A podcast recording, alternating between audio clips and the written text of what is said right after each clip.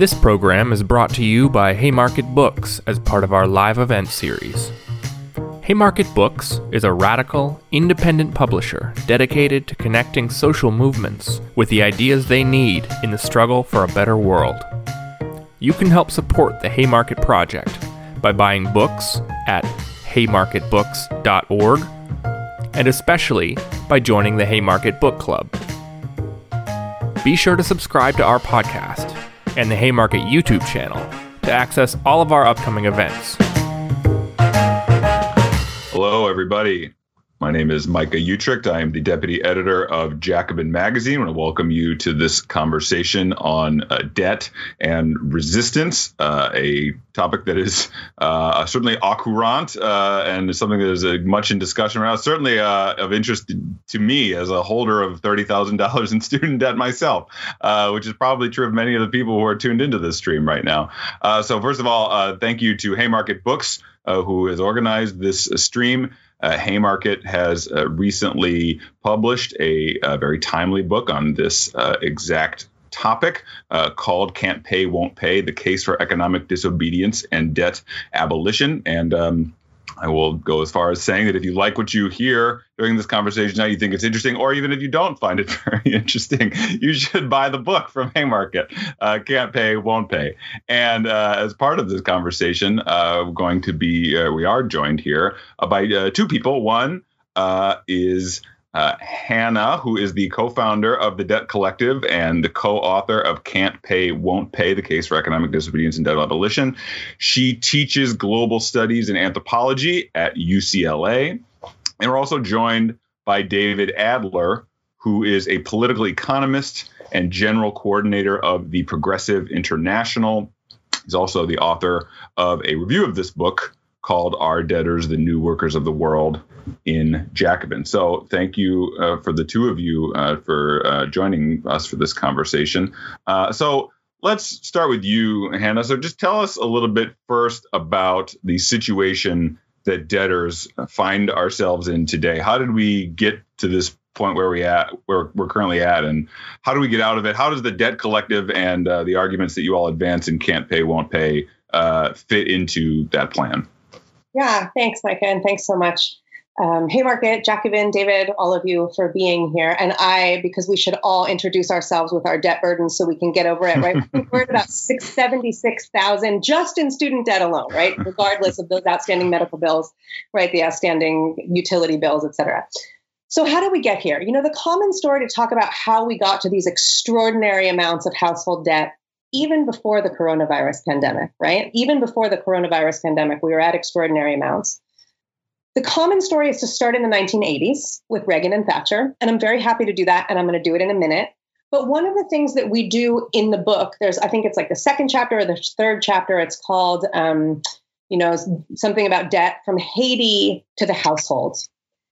And if we look at the debt situation we're in now, right, that Micah is asking about, and if we look at who holds debt disproportionately, and we see this radical breakdown, of course, along class lines, but also along racial lines, which is to say that among the working poor, among the middle class, Black women hold the debt disproportionately across all types. Latinx families hold the debt disproportionately. Indigenous families hold the debt disproportionately. We can't start that story in the 1980s. So we have to start that story with how capitalism itself starts in the United States. And don't worry, I'm not going to go into a long history lecture here, but we have to start that story with settler colonialism and we have to start that story with enslavement. Why do we have to do that? Because property and who can own property and for whom property can become capital and get passed down intergenerationally we see the effects of that. We live with the effects of that all around us today, right? So, of course, there are poor white people for whom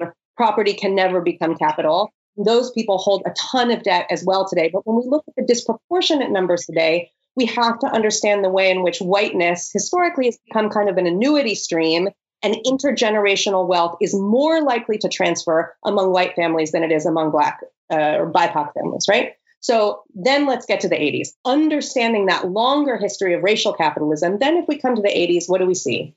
We see the intentional um, dis- making illegal, right? Or like the, the slow but vicious onslaught against organized labor, of course. So we see stagnating wages. We see a very successful movement from the right of tax revolts. And so you have tax withdrawal. And then so you have stagnating wages, you have tax withdrawal, and you then have extraordinarily escalating costs of what? Higher education, medical care, housing, even your own incarceration, right? You have to start paying for your own incarceration starting in the 80s, starting in the 90s. And it's really those debt burdens compounded by the intergenerational racialized histories of wealth wealth um, sort of um, unequal wealth distribution right passing it down intergenerationally that bring us to where we are before covid hit i'm not even going to talk about how covid has deepened the, the household indebtedness crisis and so, in terms of where the debt collective comes in, the debt collective says to this moment where people own extraordinary amounts of student debt, extraordinary amounts of medical debt, extraordinary amounts of housing debt, not to mention utilities, your phone bill, right? Not to mention for your own incarceration, folks who are in and out of the criminal punishment system owe about over $16,000 just from their involvement in that system alone. We often experience this as precarious. We experience it as disempowering. We experience it alone, isolated, ashamed, afraid. But what if we experienced it as collective leverage, right? And so what the debt collective, we always we love to quote capitalists. So we often quote J.P. Getty here, who has a kind of famous phrase that at least is attributed to him that says, you know, if you owe the bank $100, the bank owns you, which is to say you have to fucking pay that. Am I allowed to swear on this? But you owe the bank $100 million, right? Which was true of folks like JP Getty, then you own the bank. And we see this in capitalism all around us, which is to say, in these massive debt relationships, they are constantly renegotiating that. So it is to say that debtors, household debtors, have to take a page out of the capitalist's playbook and understand that debt can be a form of power. It can be leverage, right? So a debtor's union is the idea that all of that debt organized 1.7 trillion alone in student debt means that we own the bank. Now that sounds simple and it's kind of like a nicely wrapped in a bow idea. Actually, student debt doesn't come from banks. In theory, it comes from the Department of Education, and that gets us into the kind of nuts and bolts of organizing. But I will say before I kind of end on this current moment that I don't think it's accurate to say this current moment is only about sort of massive indebtedness and deep, um, you know, kind of depoliticization. On the contrary, right? So when the debt collective recognized, it was strike debt at that time, recognized one T day, which was the day student debt hit 1 trillion in 2011. The media covered it. And you know what they did? They laughed at us.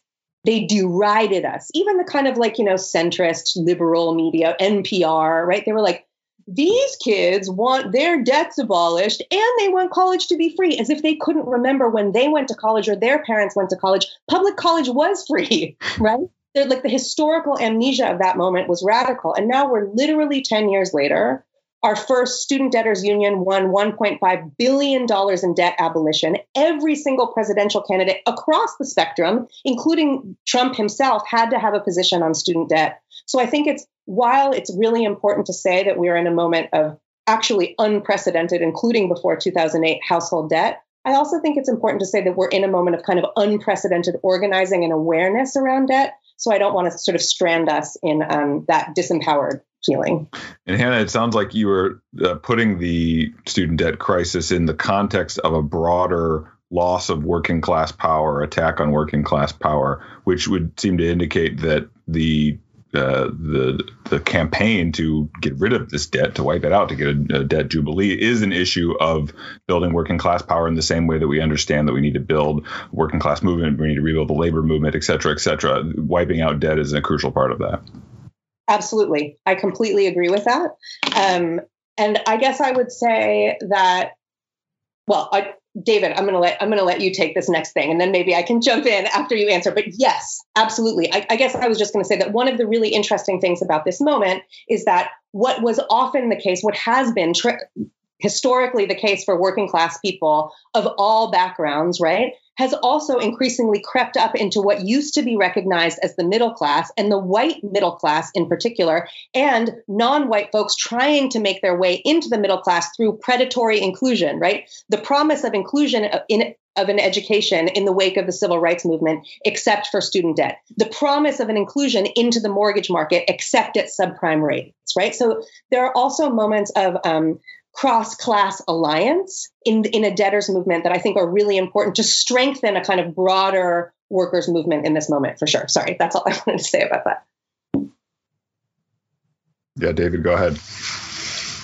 Yeah, so you know, I, th- this connection, this this relationship between worker power, labor power, and debt is one I think that we're going to explore in a lot of depth, and certainly is one that I try to take up in this review. I mean, I think the title of this event is itself a provocation, right? So, debtors of the world unite is, of course, a reference, but by displacing the word workers with the word debtors, it raises this question that I think is fundamental to the work of the debt collective. And I want to just pause to say that it's very humbling to to work with Hannah and with the debt collective. I mean, what they've accomplished in the past decade is is is just monumental politically. So it's I, I agree, it's a really exciting moment. Um, but I, I, think that it raises really deep questions and and and far-reaching questions about political organization domestically in the United States, and as we'll get to later in the session, internationally as well. I think I came to the book from a slightly different angle than the the history of extraction and financial extractivism in the United States that, that Hannah was tracing out in, in the first part of the session, which is that you know we have such a debased conversation in the United States about political identity, you know, um, and this debate about uh, identity politics, it ranges between these two extremes. On the one side, there are the people who say we have these mega identities, you know, like uh, there's these things are all layered together. My local identity is my partisan identity, and it's just all becoming this mega partisan, you know, Democrats versus Republicans, straight, narrow, polarized identity politics. On the other side, much more commonly for our Jacobin audience and Haymarket audience, is we have too many identities. We're too fragmented along these different dimensions of class, ethnicity, background, etc. And so rarely in that truly debased and degraded conversation do we do we discuss which identities are the ones worth fighting for, worth preserving, which are the ones that we think will guide us towards the political horizon of our project as socialists, um, as as social justice advocates. So I think that's that's where I come to this book is in thinking what are the politics that are contained in the debtor identity, because every identity contains a, a, an analysis of where we are and a sort of horizon of political ambition. Um, and so I, you know, I, this relationship between the what is the debtor and what is the worker is really interesting. I mean, Hannah mentioned the cross-class potential of the worker identity, and this is something you know, Micah, we're really keen to turn this back to you to think, you know, also through the relationship between these two things, because the core, you know, the the core of this book, I think, is a is the comparison between what the debtor was and sorry, what the worker was and the debtor is today. And I, I find this very compelling not least because of the kind of poetic justice that it contains. So if we think about the long history of rentierism and extraction, you know, everyone from Smith to Ricardo to Marx said that there were, you know, there were wages, there were profits, and there were rents. And rents were entirely other elements of this capitalist economy that should be frowned upon. I mean, everyone was, the classical political economists were united in thinking that this was passive income that should be you know, youth later euthanized out of the capitalist economy, and of course, leaving this core antagonism between capital and labor. But somehow, in the midst of the neoclassical revolution, rents kind of disappeared as a category of economic analysis, and the rentier somehow became a capitalist Somehow we came to think that the guy who makes widgets and sells cars is the same as the speculator who makes derivatives and hawks them uh, around the world and you know causes Wall Street to blow up and bubbles and you know unleashes animal spirits on our economies to great and devastating effect. So there's something poetic about now organizing around the, around the debtor and say, you know what? If the if the capitalists are going to, sorry, if the financiers and the rentiers are going to pretend to be capitalists, then yeah, fuck it. The debtors are also workers, right? We also are the owners of this fictitious commodity, just as labor is the money. And alone, as Hannah was tracing out, we're completely alienated, easily exploited, easily picked off, and sent into sort of lonely suffering. But together we own the bank, and that's uh, the, the, our capacity, our collective leverage against this new class of rentiers who reap huge windfalls from our suffering. So, uh, you know, in that sense, it's really, really compelling. And here I'll turn it back to you, Micah, because I think that there are questions. I mean, if we want to get into it, there are questions about the distributional dimension of these identities. Now, certainly the people who are watching this and listening to this uh, are also engaged in questions about whether the worker is itself uh, worthy of being a hegemonic identity in the 21st century right? We've had this raging debate about the pmc about the working class and whether just because you earn a wage income means you are indeed the working class et cetera right? But the same question can be posed about the debtor. So debt is debt is a very complicated instrument. It funds corporations. It has you know it's it's it's mortgage debt largely held by you know uh, wealthier households. It's also a source of basic day to day suffering and extraction from the poorest households in the United States.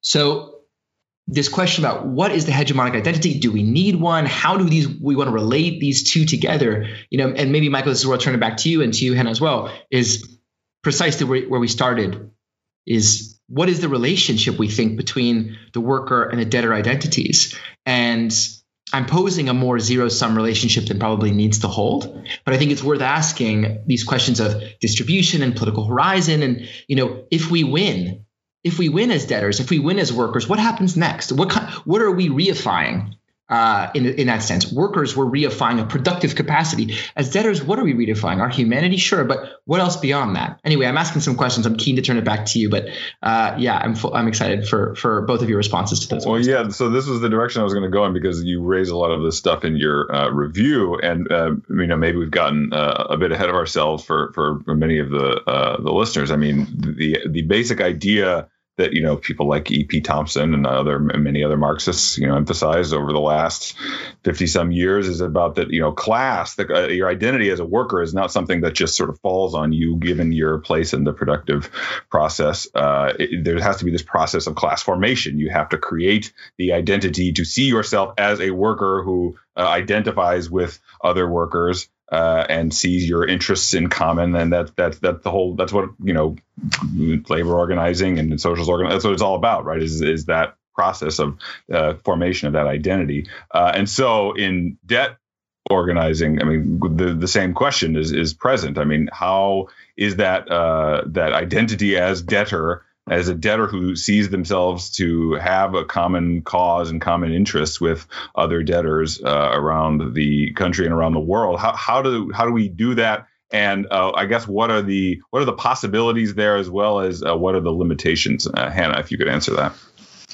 Yeah, thanks. It's a great question, and it's really an organizing question, which I really appreciate. And I'm so I'm going to get to that one, but I just want to go back a little bit because um, David himself said, he's like, oh, I'm making this zero sum. And I actually want to be really clear that when we were writing the book, and certainly in our organizing at the Debt Collective, these are not zero sum to us. So, Debtors of the World Unite does not replace Workers of the World Unite. Or David put it in this very lovely way that sounded really good. You know, he said, it's what the worker was and what the debtor is. And I, nobody that I know at the Debt Collective would agree with that, though it has a lovely poetic ring to it.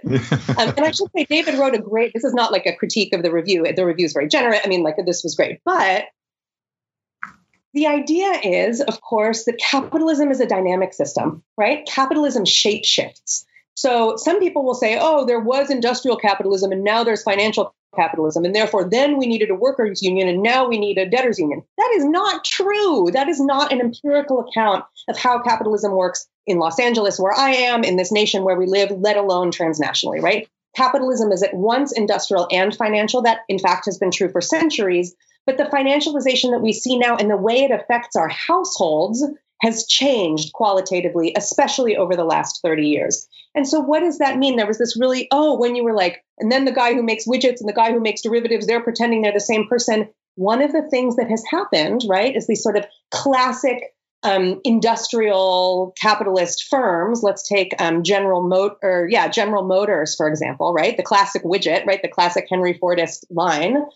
Um, starting, gosh, it must have been in the 1990s, right, with GM Finance, but this is true of GE, this is true of so many corporations. They start to make just as much money off of their financial arms as they do with direct sale of widgets, right? So the GM workers went on strike a couple summers ago. COVID has like messed up my time frame, but they want to like it wasn't this past summer. I think it was the summer before that, right? It was like 40 years ago. I don't even remember that period anymore. Oh, but really, it was recent. Okay. And it was rad. It was fucking rad. Yeah. Imagine if everybody who held a loan from GM Finance had gone on strike at the same time that those workers had gone on strike. Part of the reason that GM can withstand that strike is sure it's partially their global their global supply chain, right? But it is also because they are making a tremendous amount of their profit from financing. So if those workers who so wonderfully went on strike could reach out to the debtors union and say, "Hey, we're about to go on strike. Get ready to withhold your payment." we could fuck GM up and we could say, we actually want those cars to go all electric, not by 2035, which they just announced, which bravo, fine, but by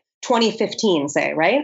I guess I will also say the final thing that I'll also say, which is kind of a reversal of that, is so I'm a, a state employee, right? I work at UCLA in California. So my I have a pension with CalPERS, right? One of the largest institutional investors on the planet, I think, actually, the CalPERS pension fund we are in a moment of sort of radical rent debt all over this country, billions and billions of dollars of rent debt all over this country. We could imagine a renter strike, for example, targeting private equity landlords that bought up all the real estate in the wake of 2008, right?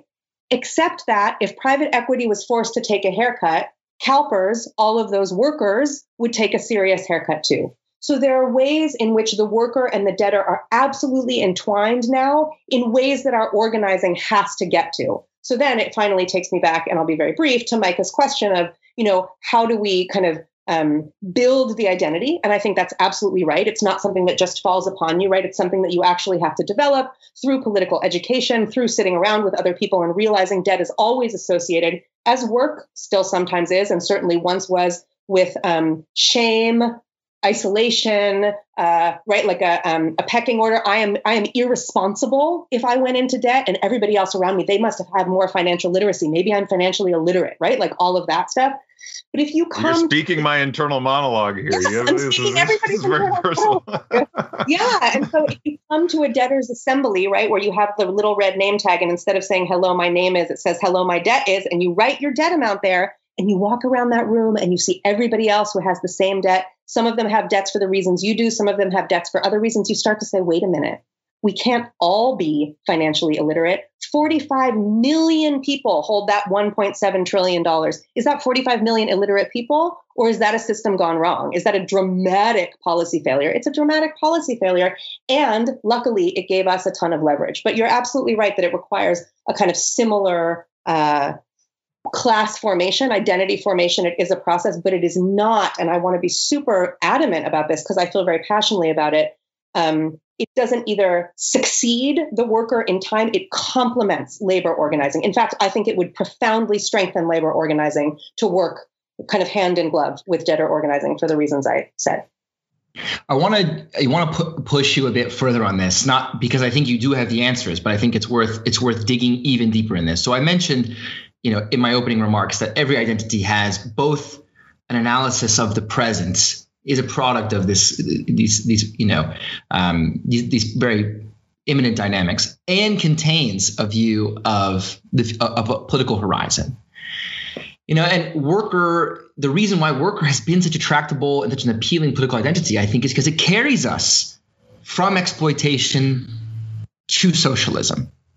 It's something that because it binds us to our political, sorry, to our productive capacity, both contains a sense of what has gone wrong by way of our alienation and carries the seed of hope for a political project that is then based on solidarity. So I must say, I, am less convinced by the collective leverage thing. And I'll say why. And I raise, this is something I raise in, in the piece, which is that, you know, consumers have tremendous collective leverage right? The ability to withhold your payment from a corporation because they use sweatshops or they underpay their workers. That's something that we hear time and again is a source of leverage in a capitalist economy as rapacious as ours. But it's not something I think that any of the three of us, or indeed the listeners, the viewers of this program, would probably advocate as a vanguardist identity because what it's instantiating or what it's reifying is an identity that's premised on our capacity to pay. It, you know, it, it, it's basically saying we are only as good as the dollar we can withhold. There's no doubt that being a debtor at the collective level, even when we realize when we transcend the alienation of being a lonely debtor, as Micah was saying, feeling irresponsible, you know, even when we transcend that, fantastic, we own the banks. But what's what's the project? I mean, I think the I'm I'm going to pass it back to you because I think the book does go there, right? What comes next, and how do we make sense of because it's not just debt as an instrument. It you know, and this I think relates to the question of do we debt cancellation, debt abolition. What is what is the horizon of ambition for this identity? Yeah, I love this question. It's a wonderful question. And I, I, hope we do address it in the book. You're saying we do, but for listeners out there, we do try to address this question in the book, right? Which is that it doesn't make sense. Let's just talk about student debt. It's on a lot of people's minds right now, but we let's talk medical debt too. This is true for many forms of debt. It doesn't make sense to win debt abolition and have the same system on the back end, right? Which is to say that the demand, the future vision of any debt union, debtors union. So just as a, a, labor strike targets the boss, right? And it makes certain demands of the boss, which is to say, you know, I, at its most basic, I want a fair wage. I want benefits. I don't want children to labor. I want a weekend, right? I mean, and making those um, so the demand, like the, the person who can offer you de- your demands, at least at that first tier level, before we're to actual socialism, right? Before we're to actual worker ownership, is the boss.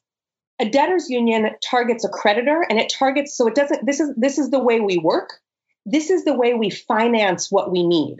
Wages partially finance what we need but the state also finances what we need right? And banks also fi- so this is power over finance and this is power over the workplace. Now in the examples i just gave of gm and um, pension funds these things overlap. They're not separate but for the time being let's recognize that they have two different targets. So if I'm saying we are going on a student debt strike, we're not going, we're not just going on a strike to have all of our debts abolished so that so-called public college like the one where i work which i refer to as formerly public college can go on charging as if it's a privatized college right? No you have to have student debt abolition and free college for all you have to have medical debt abolition and medicare for all so it's about how the things we care about are resourced it's a very direct line to what I've taken to calling reparative public goods, right? So, yes, universal public goods, but that prioritize repair and redress of those intergenerational racialized harms that have so divided the left for so long, right?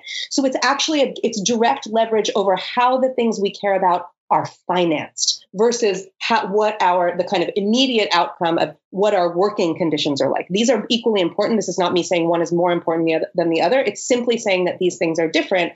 And you see so many of the issues that have been so much at stake for folks I imagine are in this audience, right? Like in the presidential cycle with Bernie Sanders, whether it's Medicare care for all, whether it's college for all, right? These are the kinds of things that we can actually have power over as debtors. Um, and that's slightly different than what workers can have power over, at least most immediately.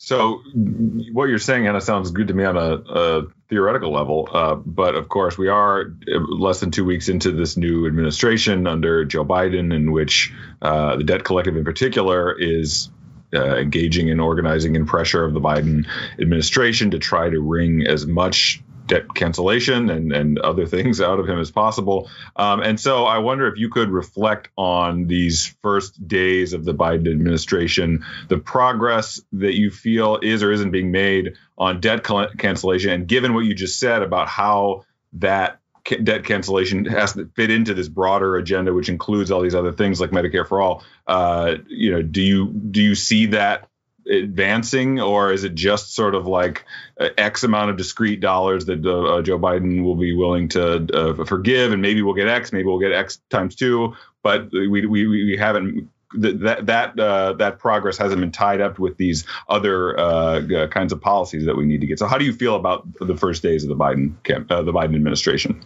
Yeah, it's a great question. And I guess what I would say is part of the way I feel about the first days of the Biden administration is, of course, directly informed by the organizing that the Debt Collective, which is the only one I can speak to, but of course others have been organizing as well. Obviously, DSA has been running great stuff around student debt, right? But the Debt Collective has been running the nation's first debtors union that to date has generated 1.5 billion dollars in debt abolition, which is not only you don't have to pay debts you owed in the future, but people got their their payments back from the federal government. These are folks who hold debts from for profit colleges. Only we can talk about it. But it is to say that the way that I feel about the first couple days of the Biden administration is directly informed by how much I've seen the terrain shift under our feet and in response to building this kind of power. So, you know, folks may know that Bernie Sanders campaigns on this college for all legislation that he proposed, right? It was written by Pramila Jayapal um, and Ilhan Omar. And when they announce it in the summer of 20, here we go again, summer of 2019, they invite debt collective strikers to Washington, D.C. to announce the bill with them, which would cancel all student debt, make public college free again on the back end, because they say to the debt collective, you have been making, these are your demands written into legislation. So there already is, as many people in this audience know, proposed legislation that would wipe out all of the debt make public college free, and also transform labor conditions on college campuses. So, for folks who know about adjunct labor situations and subcontracting and union busting on college campuses, right? So, that history becomes incredibly important when we get to the Biden administration because it's really easy. And Micah, I agree with you. And it's like, are we going to get 10K or are we going to get 50K? And that's a miserable conversation to have. And I, I like, I hate that conversation.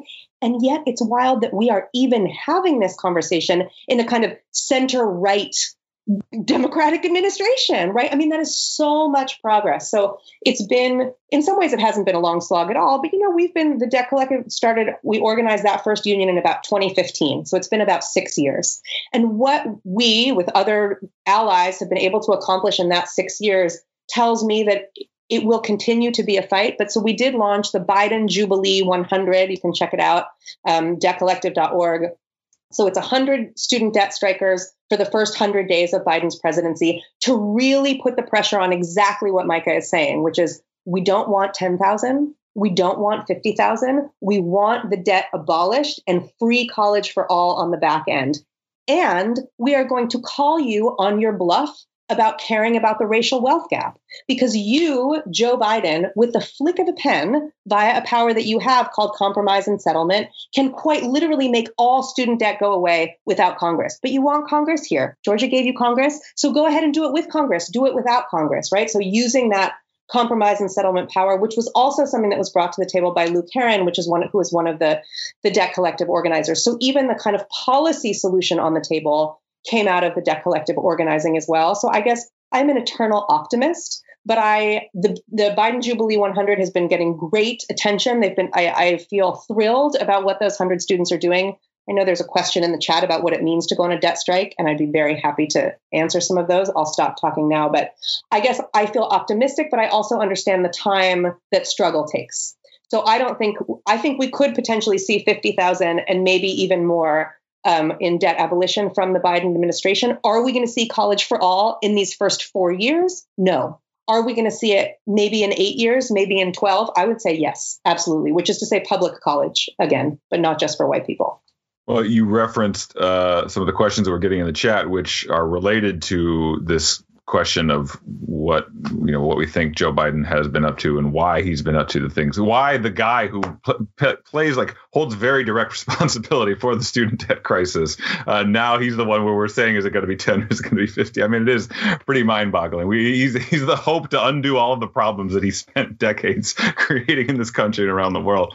Um, but so related to how we build the the momentum for for for wringing whatever we can out of him are some very practical quest- questions from the chat about sort of what this uh, organizing looks like. Uh, one here, uh, I'm here for organizing on Reddit, which I, we should definitely speak to this given the power that we have seen this week on organizing on Reddit. So, uh, what would happen if we all refuse to pay our debts? Would we all end up in collections? Another person asks if we can go on a debt strike without destroying our credit. Uh, these are very nuts and bolts questions. Uh, so, Hannah, if you could speak to uh, both of those, that'd be helpful. Absolutely. These are fantastic questions. Don't organize on Reddit or do organize on Reddit. you can actually join the debtors union. If you go to debtcollective.org, you can join the union and then you will have access to an online platform where everybody is having these exact conversations and you're getting answers from our histories of debt collective organizing. It's a it's a platform that is not on Facebook. It's not on any of them. It's our own private platform for organizing. So I welcome everybody to come to debtcollective.org and ask these questions and work in community with one another. Here's what I'll say, and it takes us back to the question of labor organizing.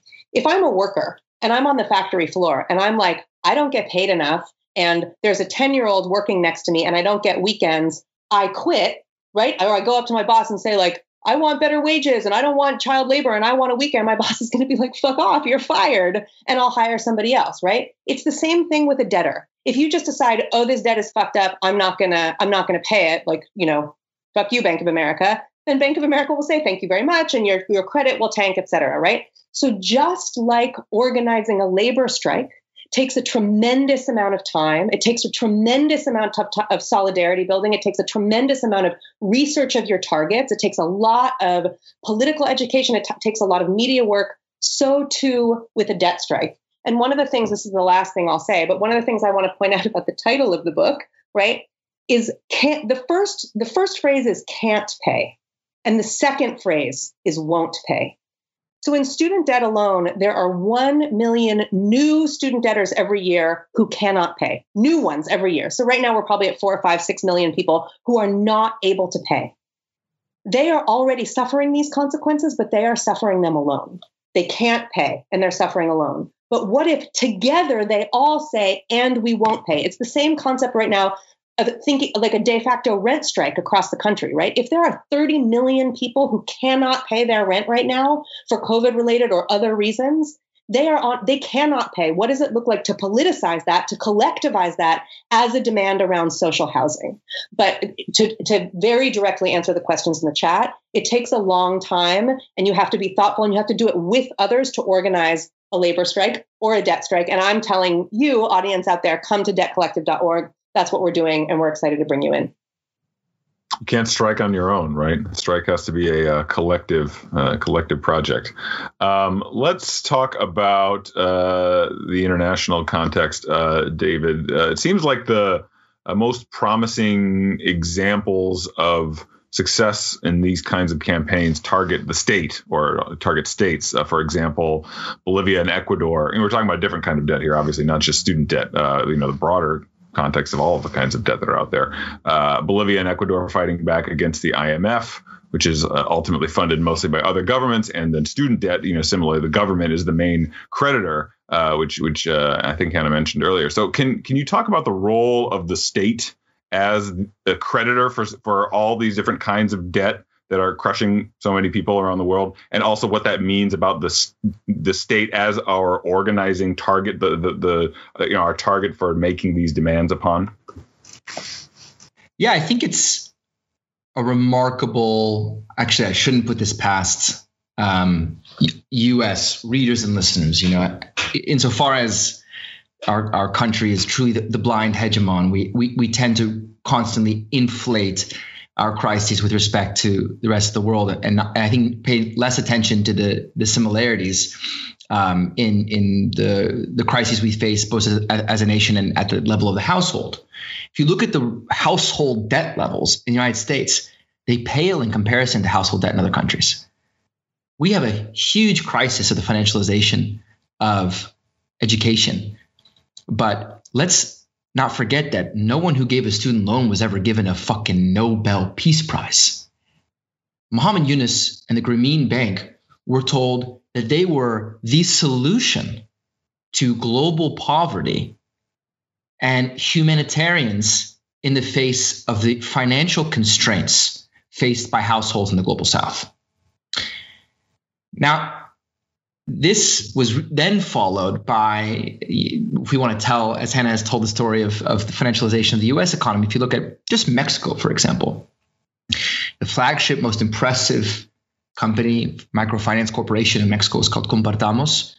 Extremely, uh, extremely, you know, it's what it's hailed as a success in the realm of microfinance because it's been so durable and so profitable to financiers. And you know, it's crucial to explain Compartamos not as a local success, but the fact that the IFC, International Finance Corporation, which is the private sector wing of the World Bank, uh, de-risked their IPO. So basically, promised investors that they would. Uh, this is this is good research from Philip Mader, who's with in the debt justice group with with Hannah of the Progressive International, but de-risked the IPO of Compartamos in 2005, I think, saying, you know, we'll make sure you make money on this microfinance corporation, and do not worry because Compartamos has made a fuck ton of money. Why? I'll tell you why. The global average level of interest on microfinancial loans is 30%, which is extortionate to a degree that is unfathomable to most people in the United States. I mean, the idea you're asking that that these interest rates are so perfectly regressive that the poorest are paying the highest levels of interest is already unconscionable in the context of a Nobel Peace Prize that was given to the Grameen Bank. But in Mexico, the average microfinance interest rate is 80%. Households are expected to pay 80% on their microfinance loan. The average compartamos, the great savior of microfinance in Mexico, is over 100%. Now, the World Bank has said, oh, don't worry, the ROI on microfinance investments in a taqueria or your little, you know, whatever little business you set up in, in Chiapas is 120%, which is fucking nonsense. These people are being wrecked. In Cambodia, you look at what's happening in microfinance, you know, hundreds of suicides. Obviously, farmers in India who are also caught in the same trap, hundreds of suicides on the basis of the same household crises of debt, with far less, far fewer prospects for organizing visibility and voice. So I think it's also critical to frame the, you know, insofar as Hannah has made this really sort of convincing case for debt as a master framework for understanding the relations of exploitation in contemporary capitalism, it's crucial to understand the, international dimension of that because it's just so underrepresented. These the extortionate dynamics that are, you know, financialized in the exact same ways and play out in, in poor families, leading to devastation across the global south. So that's just at the household level. Micah, you asked me also about this, this sovereign debt, and I think I mean, the only thing I'd say before turning it back to you guys is the, is to remark on, you know, I too, as a U.S. citizen, am amazed by how much the, the, the landscape has shifted in my lifetime on the question of debt. You know, really, it's amazing to see, even in the last five years, just how everything has changed. And I, I, you know, in the review, I also praised the sense in which the debt collectives work. I think is such a critical advance in the legacy of Occupy Wall Street. I think we, you know, we moving beyond what was turned out to be a kind of a, a, populism that lacked bite by speaking this language of the 99% to really talk about okay what is the relation of exploitation we're talking about here? Really moving us towards an organizationally helpful framework of debt and exploitation i think is amazing. But that is nowhere to be found on the international level. When you look what's happening with the imf and the covid-19 crisis just ramming down the throat of these global south governments who are in desperate need the same types of conditionality and structural adjustment demands that we saw 50 years ago. Nothing's changed. You know, and I think our work in the Progressive International, trying to push against what the IMF is doing in, in a country like Ecuador, has taught us a lot about just how little the IMF has learned about how debt, what the impact of these debt uh, agreements have on on these countries. So I think that there is a it feels a bit schizophrenic sometimes to enter a US conversation that, as Hannah has said, is full of despair, but also full of hope. And then to zoom out internationally and think it's that, that, that the US, the United States itself, has exported those same debt dynamics to other parts of the world, but not exported the same hope for collective organizing and the same paradigmatic break with uh, you know what uh, with the yeah this model of financialization that is beginning to kind of wear against even that center right sentimentality. So yeah, that that's what gets me up in the morning. I think, Micah. Uh, before I uh, have Hannah respond to this, uh, David, can you just let people know who are watching who aren't aware what the Progressive International is and what, what your work is generally, and then maybe you can mention how you think that its its work can play into the kind of organizing we're talking about here. Yeah, sure. So you know, the Progressive International is uh, has the ambition to be a, a, an international that is well suited to the 21st century. So it's uniting, organizing, and mobilizing progressive forces around the world, not just political parties, but trade unions, publications, neighborhood associations, debtors unions, uh, uh, and, and all these kinds of organizations, really representing the rich associational life that we live today, where people may have more of an affiliation with their debtors unions than they do with their political parties. So we want to bring all those people under one roof in this new international, asking how can we expand the toolkit for internationalism to really bind these struggles across borders with this with this kind of two directional theory of change. We need to do a better job of linking our local struggles, doing exactly what Hannah was describing at an individual level. We do it internationally as well, saying, you know, if you're in Beirut fighting the IMF, it's the same as being in Quito and fighting the IMF. And we need to bring those into a common struggle against those planetary crises, against those planetary institutions like the IMF, and equally drawing the attention from the planetary level back down to local level, saying we're not going to let those same IFIs get away with what they're getting away with at a domestic level because the eyes of the world are on Ecuador, the eyes of the world are on Bolivia to prevent another coup. So, you know, debt is central to this precisely because, you know, we just keep spinning wheels on this. You know, we've been here over and over again, and Hannah and I were discussing this before we went live, but, uh, you know, I was asking Hannah, what's novel about our situation? I, the truth is nothing. You know, um, we can talk all day long about the, the, the mutations in the Washington consensus, but frankly, it remains a Washington consensus. I mean, I'm convinced by some arguments from people like Daniela Gabor that it's morphed into a more financialized version, a Wall Street consensus, which I think is relevant to our discussion today. But the basic idea, the basic distribution of power remains the same. And the role of the United States government in that. So to bring this finally back around to your point, Micah, what's amazing is this kind of refractory uh, politics where these this the United States is, is becoming this very exciting laboratory for debt organizing against the state precisely to, to make these demands. But still, somehow, that's not transmitted. There's a broken mechanism, broken transmission mechanism to lead from those activists domestically in the United States to the IFIs and the other IOs where the US really holds sway you know, from the WTO to the IMF to the World Bank, et cetera, where the U.S. is the dominant player, somehow that organizing hasn't yet tipped over or hasn't constructed the democratic transmission mechanism that's going to get us from the, these local victories to a global paradigm shift. You know, and I, I, don't have the answers to that question, but I think we're trying to construct through the work of the Progressive International a kind of planetary front that would have the strength and unification to win in those kinds of struggles.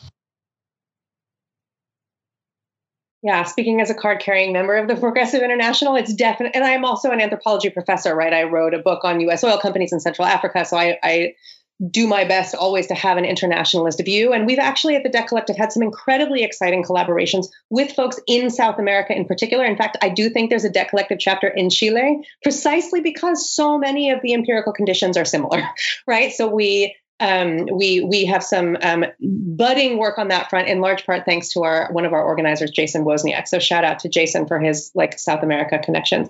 I guess i just wanted to pick up a teeny bit on on micah's prompt of like the state and what the largest thing i want to say is in debtor organizing you have to know who the creditor is which is just another way of saying you have to know who the target is. And sometimes the target is the state sometimes the target is a bank sometimes the target is a mortgage lender right? And like identifying the creditor is sometimes a lot more difficult than identifying your boss. Not necessarily these days, right? And that shout out to Ivan Pardo, Rideshare Drivers United, right? I mean, there's a lot of really interesting, you know, kind of um, uh, organizing going on around uh, decentered bosses as well. But I guess what I wanted to say is because uh, the Debt Collective, we do have our roots in Occupy Wall Street, and all of us came into not all of us, many people have joined since then, but many of us have been in there since Occupy Wall Street. And of course, when we're going into Occupy Wall Street, who is our imagined target, right? Our imagined target is Wall Street, broadly conceived, banks, probably more specifically. So we pull the threads and we pull the threads and we're trying to go after the banks. And who do we find? We find the fucking government right? And if that's not a perfect illustration of neoliberalism, I don't know what is. Which is say I teach neoliberalism all, all, all day, every day, right? Like I'm a college professor. But that, like in my own personal experience of like trying to go after, thinking we're going after the bank, organizing against banks, but then doing the research, pulling the threads, trying to figure it, out, and being like, oh, actually, the creditor, the regulator, and the collector is my government. I mean, it's just such a, a paradigmatic example in practice of what neoliberalism means. And when the target is the state, um, the fight is different than when the target is banks. And so I just wanted to note that there are some questions about you know histories of student debt strikes and histories of rent strikes. So there's definitely some of those histories in here. I would encourage people to pick them up. But let's think for a moment about the de facto rent strike that is going on in this country. And then I'll say one more thing about international, and then I'll be done. The target in a de facto rent strike, it depends what the demand is, right? If the demand is cancel rent, then that is in effect a demand on the federal government because it's essentially saying to the Federal Reserve, make the landlords whole in a variety of ways, right? But imagine if we had an actual, I mean, they're incredible tenants unions. Shout out to the LA Tenants Union, the Crown Heights Tenants Union, the Kansas City Tenants Union. There are amazing tenants unions out there. But imagine if we actually had the infrastructural capacity that we are all working toward, right? To have a nationwide tenants union. You know who we would find at the end of many of those rental payments? Private equity landlords huge corporate landlords who took advantage in the wake of 2008 of black communities, Latinx communities disproportionately losing their homes, bought them all up, and then rent them back to those same communities. How beautiful would it be if we could take that national landscape? Because private equity, of course, works on a transnational landscape. If we get BlackRock to take a significant haircut, we are already working across borders if we do it with the power of the billions of dollars that are unpaid rental arrears that in the state of New York and the state of California are being converted into household debt as we speak by law. So I guess I would just say as somebody who has like approached this as an activist for many years as somebody who also tries to approach it as a scholar the utter intertwining of banks and the US government in particular through the instrument of the US dollar and there's some really good material on this for on Progressive International. If any, I learned a lot of what I know from Progressive International thinkers and organizers. The US dollar is really the common denominator there. That's coming out of the Federal Reserve that's powering the IMF that's powering BlackRock that's powering all of these big firms and it's powering foreign banks too. So I guess the last thing that I'll say about there's a question in the chat about what does this kind of transnational organizing look like? I agree with David. We don't know. We're all inching toward it join let's all inch together right? Part of it looks like understanding internationally but also just understanding that fact it's not only the imf obviously it's the imf that works internationally but it is these large banks and it is the federal reserve right? So understanding what are the actual institutions that are working across borders who are the actual creditors and thus who are the targets and this isn't anything new sadly as david has said right? This is an old analysis but it is equally true now and perhaps more true than recently in, under under COVID, which has been so disastrous for for um, national economies in the global South. So I do think that tracing those institutions across borders, even when you have a national revolution like Greece had, right, an incredible victory, leftist victory that happened in our lifetimes, and that was undone precisely because the troika is not limited by a nation state right? It's like, what would it have looked like if we had a transnational debtors union that could step in and bolster Greece at that moment against the Troika. That to me, and hat tip Astra Disaster, Astra Taylor, sorry, Astra Disaster for that. But um, that's what I would say.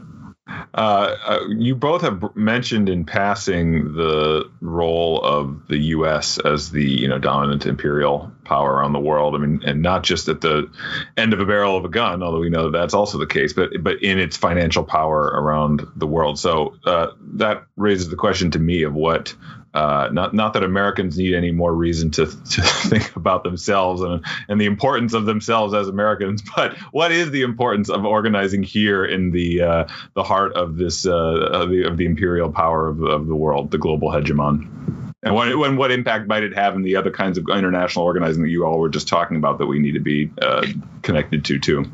I'm very, I get very jittery around this question because I think that in general, I, I like to think about it as as, as there is there are hegemony enforcing modes of solidarity and there are hegemony eroding modes of solidarity. So I get very nervous about trying to draw more, even more attention to the United States uh, and what's happening domestically because I think, holy shit, the experience we just had with the this election cycle, you know, with the world literally just watching every second and as it was sort of relayed by our, you know, page six media channels to the world made me a bit queasy.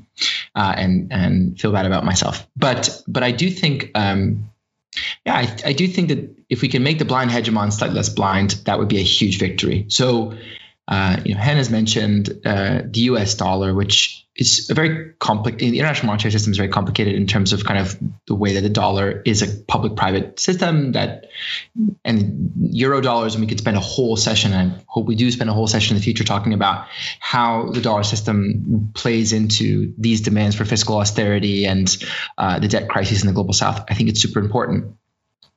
I also think that there are just easier, you know, less complicated, more direct ways of thinking about this problem, which is, you know, the US is the major player. So many of these viewers or listeners may not even be familiar with the gentleman's agreement that the US has preserved since the formation of the Bretton Woods system in 1944, which guarantees that the European commu- community will be able to appoint a European to the head of the International Monetary Fund, and that the US president will be able to appoint the head of the World Bank. Um, and that between the two of them, the U.S. and the Europe, there will always be a, a U.S.-Europe gentleman's agreement to run these Bretton Woods institutions, which have become the kind of global policeman uh, of uh, debt and restructuring and structural adjustment uh, around the world.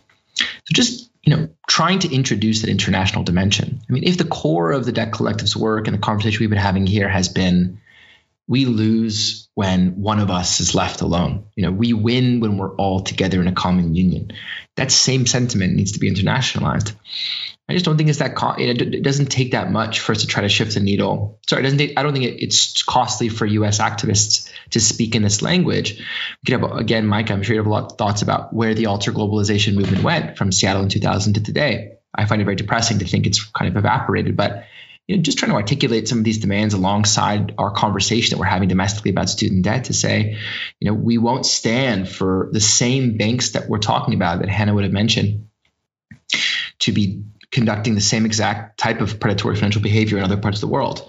We won't stand for the US government, our government, democratically elected, to be pushing the IFIs that we control to be demanding, you know, just let's continue with the Ecuador example, where the IMF between in the last two years is responsible for 7,000 layoffs of medical workers, leading Ecuador to have one of the worst COVID 19 uh, death rates in the world, twice the per capita death rate of the United States, because the IMF was driving an austerity agenda. You know, who controls the IMF? We like to think nobody because I guess it's easier, and more politically convenient for us to pretend these are just raw technocrats. No, the US government does. You know, we we we we are, a majority shareholder in, in, in the IMF, and we control that fund. So trying to just push the frontier of our political imagination, expand the depth, or move, move you know, just add a couple extra demands to the debt agenda domestically.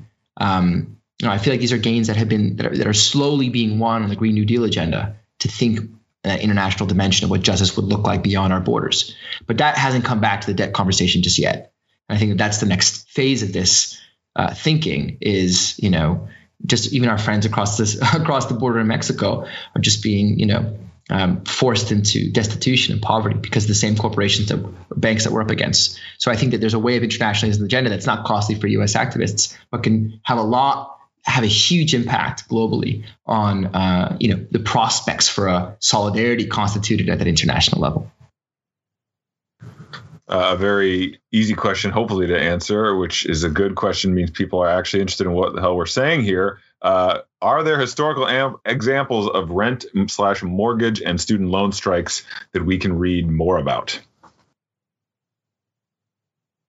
Yeah, absolutely. So, you know, the first student debt strike that we've understood, at least in US history, is the student debt strike that the Debt Collective organized starting in 2015 with people who held debts from for profit colleges. That's chronicled in this book. Um, it's chronicled actually in an article that I wrote called Debtors of the World Unite. I think it's chronicled in another Boston Review article that's called, um, it's another funny Marxist pun, but I can't think of it now. Anyway, so you can find a lot of stuff about the, the Corinthian, the initial Corinthian strike. Rent strikes and mortgage strikes, absolutely. So I named some really fabulous militant tenants unions that I'm in touch with and know. Of course, the LA Tenants Union here where I live, the Kansas City Tenants Union, Crown Heights Tenants Union. Um, inter- I would look, I would go check them out to check out rent strikes historically. I think one of the things that's really interesting about this moment, related to but different from 2008, is that real private property, real estate in particular, is at issue right now. And there's an interesting way that it hasn't yet been mediated, meaning like shown up in the media in the way that it did in 2008, which is to say that, like, in the wake of the mortgage crisis, kind of uh, the, the cornerstone of US capitalism in this case, which is to say that the mortgaged single family home was at issue. And it really did make it feel like the foundations of capitalism were rocky.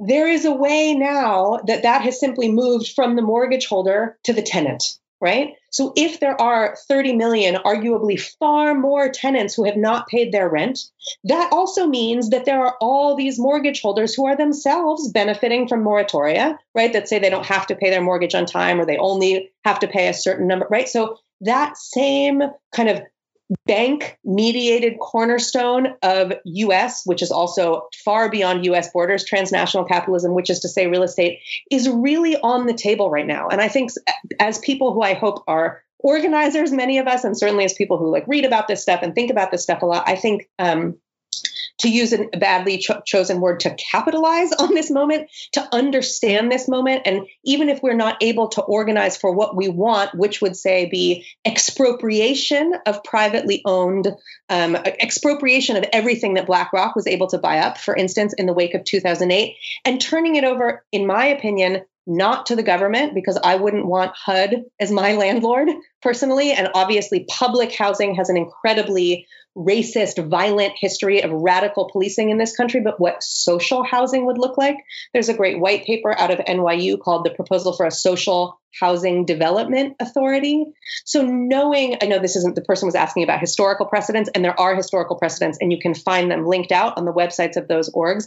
But I also want to draw our attention to this moment, right? Which is a moment of not just a fight against a single landlord, but where there are literally hundreds of billions of dollars on the table in payments from mortgage holders to banks right? There's a liquidity crisis right now that, that we can pay attention to and have some leverage over. So and then in terms of student debt strikes yeah read the book read the articles check out the debt collective. You'll find a bunch of stuff.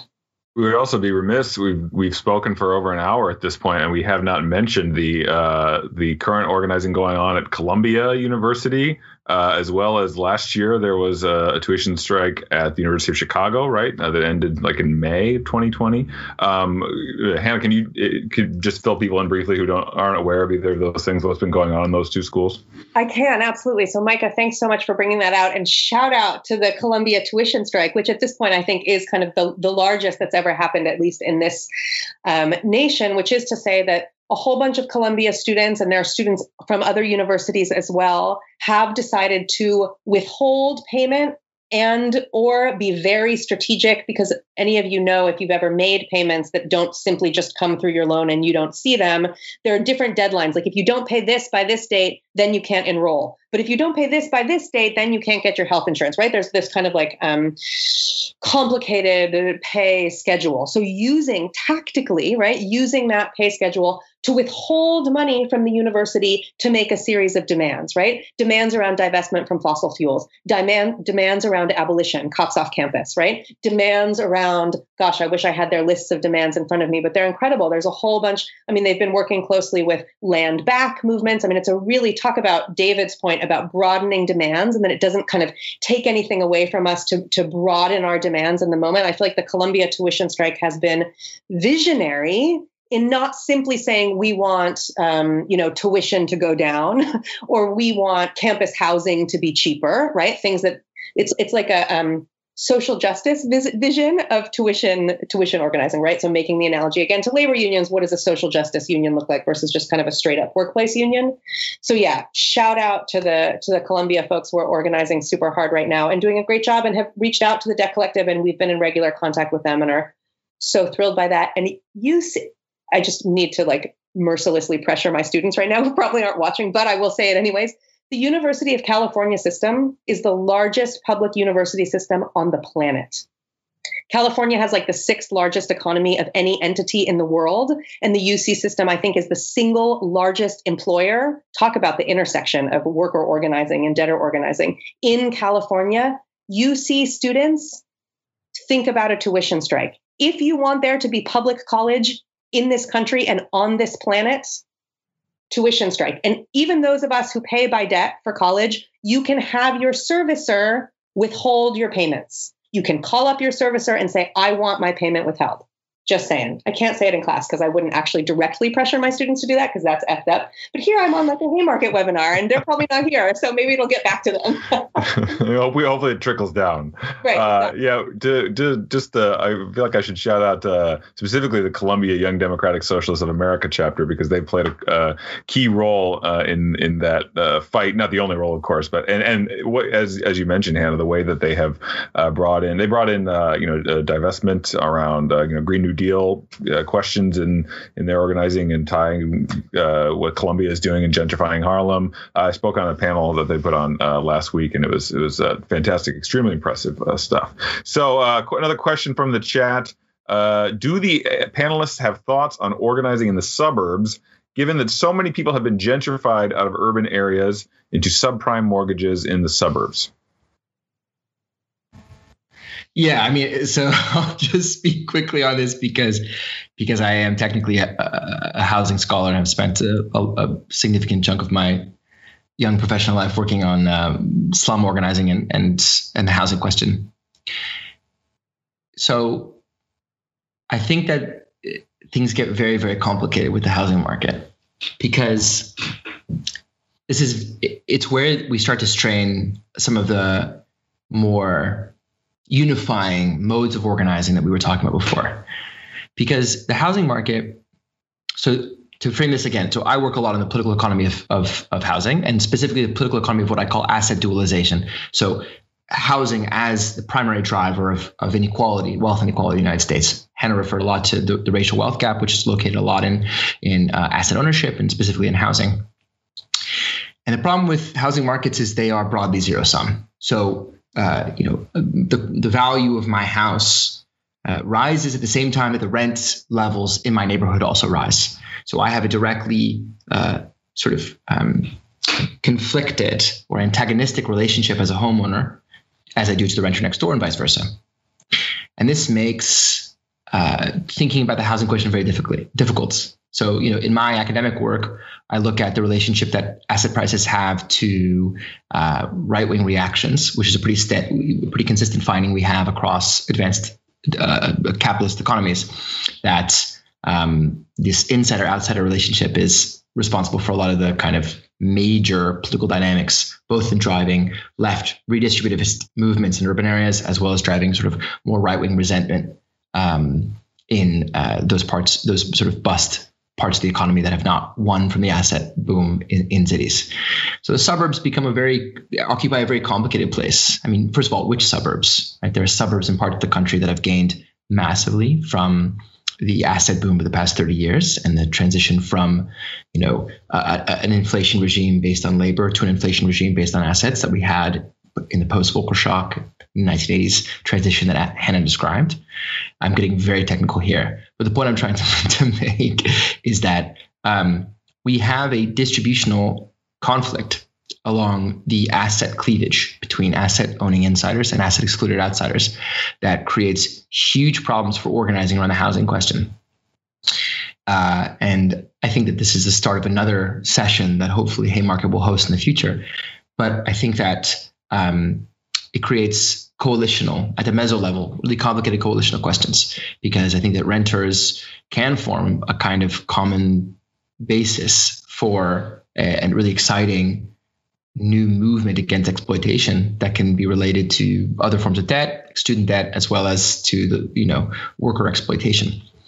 But this this you know we have this whole question of, of housing needs to be read in the longer history of what's known as uh, asset based welfare systems, where we had uh, fiscal transfers replaced by a deregulated mortgage system that basically told people that you don't need a pension, you just need a house. So things get very complicated very quickly there in terms of organizing across what we call the asset cleavage. Um, I don't think that you know it, it's the most fertile ground in terms of thinking about the suburbs urban question, especially thinking about not just that, but also between boom and bust areas that have gained and lost in the transition to so, sort of superstar cities and left behind areas. So yeah, I mean, I, am I'm, I'm I don't know if Hannah, if you have a comment on this as well. All is to say, I, I think the matrix politically just becomes very complicated in thinking about who wins and who loses and who's exploited and who's not because of the ways in which asset prices have played such a fundamental role in U.S. political economy at the broad and deep level over the past 30 years. Yeah, I mean, I think David's definitely the expert here in a way that I'm not. I do have a response to what David said, and then I have a, a, response that's really about kind of the organizing that we've done in the Debt Collective in response to this question about about suburbanization and space more generally, like where people are.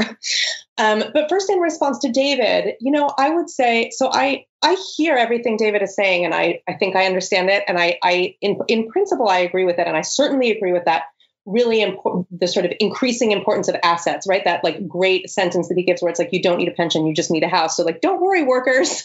Like you can let your pension go as long as you can buy a house and that this sets up this kind of antagonism a kind of a, a neat antagonism between homeowners and tenants especially as david is saying right? You're a homeowner you're essentially only reliant on your house for, as an asset building because your wages suck you have no pension you can't afford your health insurance so right? So it's like all you have is the fact that your house is going to appreciate as an asset. How does your house appreciate as an asset? Real estate around you becomes more valuable. You want that to happen because that's all you have, but that means that people around you can't afford their rent. And so that's what I understand how David is explaining this antagonism. I agree that that's there in theory, and it's certainly there in practice too. But I actually think in kind of more fine grained practice, there are, and David's not saying this isn't possible, but there are possibilities for organizing across that, especially because I feel like 2008 radically destabilized what it mean the sort of stability of homeownership, right? Which is to say, when you look at millions and millions of people being foreclosed upon and kind of realizing that really all they owned was a shit ton of debt and they were at the, the kind of absolute mercy of the banks. They were at the absolute mercy of subprime. They were at the absolute mer- mercy of sort of rising adjustable rate mortgages. And then we fast forward to this moment, right? When in legisl- state legislation after state legislation, state moratoria after state moratoria, you see the major corporate landlords and the apartment lobbies getting to write the bills and writing out small homeowners, right, who might have one or two homes and they have like three to six tenants or something. I actually, in this exact, we live in, I, we are tenants in Los Angeles and we live in a property that has four. And I think our landlord probably owns like two or three more of these, right?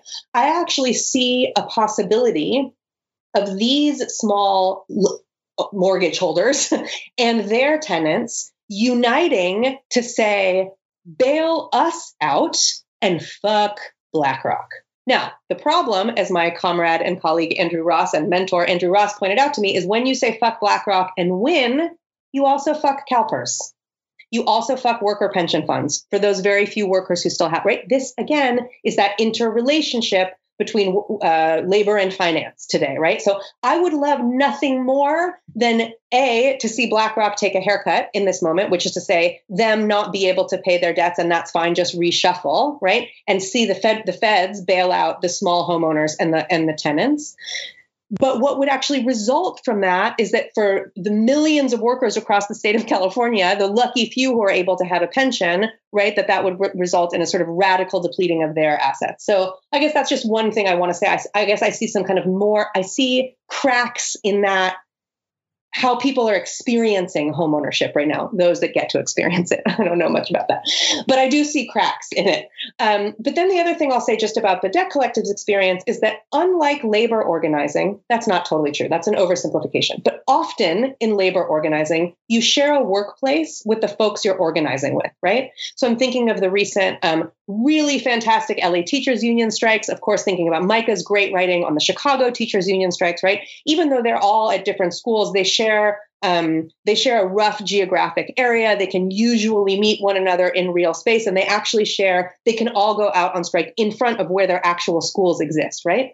Debtor organizing has a spatial problem, which is to say, all the people who owe debts to Bank of America, all people who owe debts to the Department of Education, we are radically dispersed over space, not only nationally, but internationally. So, this question of like suburbs, not suburbs, city, not city, it is to say, if we're organizing by creditor, in certain ways, it doesn't matter where we are. In other ways, of course, we always need to have grounded organizing basis, right? So we do have locally, the Debt Collective does have locally based chapters. We have a really strong chapter in Philly. We have a startup chapter in LA, right? There are different kind of locally based chapters that can run local campaigns and support national campaigns. But many of our campaigns have been national and they can bring in people in part through that online platform that I told you, though, the debt collective is certainly not a believer that like online platforms are places where you organize. This is not me saying that. But it is to say that debtor organizing changes um, geographic space changes how we have to think about geographic space in terms of um, collective power. So don't worry if you're in the suburbs. Still join. That's the bottom line. Uh, david do you have anything you want to uh, add in there no, I feel ashamed for how deep of a rant I went on about housing about housing before, and I think we're coming to the end of our session. No, I think it was Hannah's brought it nicely back around to a more hopeful point of uh, a, bur- urban suburban uh, cross cross spatial coalition that can mobilize for debt justice. Uh, great. Oh, and Hannah, yeah, there's been a question that was brought up several times about people's credit scores because obviously this is something that is uh, at stake here in these debt strikes. So can you can you talk about that question of whether or not people's uh, lives will be ruined with a horrible credit score for the rest of their lives if they decide to take collective action against debt? Yeah, it's such a great question, right? So folks are asking these questions about what happens when I go on a debt strike, right? What are the consequences of going on a debt strike? We are slightly, or I hope folks in this audience are, are more familiar about the potential consequences of going on a labor strike, right? Depending on if it's protected or not, if it's wildcat or not, if it's in contract or not, right? Are they going to bring in scab workers? Are they going to fire you? Or that, right? Like, what are, so we kind of have a sense of those consequences. And folks are kind of piecing together the potential consequences of a debt strike. One of them, of course, is a trash credit score. And some people are willing to say, oh, whatever, a trash credit score is nothing, but it makes it very hard to access housing if you are a tenant. It can make it incredibly hard to access public benefits, right? I mean, so there are all kinds of very serious consequences.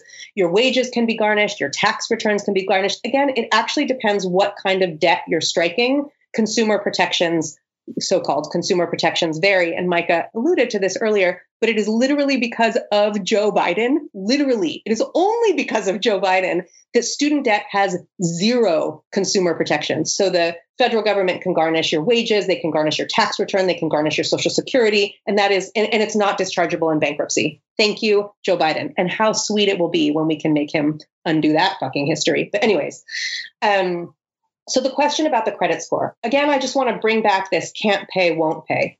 Often there are already folks, right? Millions and millions of people can't pay their medical bills, can't pay their student loan bills, can't pay the bills they got from being incarcerated, can't pay their housing bills, right? And they are suffering the consequences alone which is to say trashed credit score, which is to say wage garnishment, tax return garnishment, right? So the first move is the can't pay, won't pay. The first 15 people in a strike that eventually expanded wildly who went on strike publicly from the Corinthian colleges were already not paying. And they were already suffering the consequences alone. So the question is when is the inflection point when those of us who are still paying, so for example, I said at the beginning, my family has about $80,000 of student debt and we're in a moratorium now, we're not paying it back now. But in general, we try to pay precisely because of these deep consequences. We have kids, we're tenants. What if we get kicked out? What if we can't find a place to keep our kids, right? I mean, like real questions.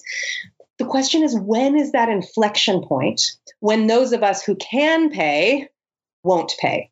One of the things that we've done at the Debt Collective is also devise kind of legal mutual aid tools. We have one called Defense to Repayment. So when that came up in the for profit sphere, we had those people fill out a legal tool and send it as a petition to the Department of Education. 90,000 people did it. And it changed the Department of Education's regulation. We were invited, you know, it was like a labor negotiation. We were invited to the table. We got to negotiate it, a negotiated rulemaking. And now the law of the land is that student debtors from for profit colleges have a defense to repayment. So there are also legal ways to kind of refuse or withhold. Right now, for all of us who have student debt, regardless of where it's coming from, compromise and settlement is that demand, which is to say, you know that with the flick of a pen, without congressional appro- approval, Joe Biden can cancel all 1.7 trillion. He could have done it yesterday. He could have. He could do it tomorrow. Right? It's not. It doesn't exactly have the. Um, the, it's not it's not a kind of online app that gets to send 90,000 legal legal demands to the Department of Education, but it is to say that we know that there's a mechanism and to make the demand to use the mechanism. But in any kind of debt strike, whether it's medical debt, whether it's human caging debt, whether it's um, housing debt, we have to think about where those inflection points are when folks who still are paying can stop paying and are willing to take the consequences. And that's like once you're a really big strike, right? I mean, that's that takes a lot of organizing. Well, I have a feeling there are many people who are watching this conversation uh, who currently can't pay a whole wide range of things, and uh, hopefully after this conversation, and uh, hopefully after buying and reading the book, can't pay, won't pay. Uh, more of them will move into the won't pay uh, stage, which is uh, going to be essential. I mean, we're not, you know, we're not just talking here about will Joe Biden make these kinds of decisions because we write enough mean tweets about how much of a neoliberal he is. I mean, we need this kind of collective action of people moving to the won't pay stage that the Debt Collective uh, has been organizing that we're seeing on college campuses like uh, Columbia's and the University of Chicago and elsewhere. So uh, th- this is this is this is how we get to the point where uh, we uh, from can't pay to won't pay to no longer have to pay, which is where we'd like to go. And you want to make one more point? Yeah, I did just want to say, I just agree with that so profoundly. This is not about tweeting at Joe Biden, and it's also not, frankly, about Joe Biden. It is about building power. When I said that the debt collective won that $1.5 billion in debt abolition, who do you think we won it under? Part of it came at the twilight of the Obama regime. We won it under the Trump regime. We won it from Betsy DeVos because once you build power, you don't have to say, "Oh, please, President Biden, you know, think of your like liberal." You don't have to. they have to fucking do it. Betsy DeVos, who was Trump's Department of Education secretary, she wrote every discharge note when she signed it. She signed with extreme displeasure. Damn right, Betsy because we made you do that. It doesn't matter who is in power. I mean, of course, it matters who is in power, but when you build power, you have power over the people in power, right? So we did it under Trump. We can do it under Biden, but it is about building power. Well, let's do it. Uh, thanks to both Hannah Appel and to David Adler. Thank you also to Haymarket Books for publishing uh, this great book, Can't Pay, Won't Pay, and uh, for hosting the stream. And thanks for everyone for tuning in. Good night. Thanks for listening. If you liked this episode, subscribe to our podcast and to the Haymarket Books YouTube channel, where events like this one are hosted live. And don't forget to check out haymarketbooks.org.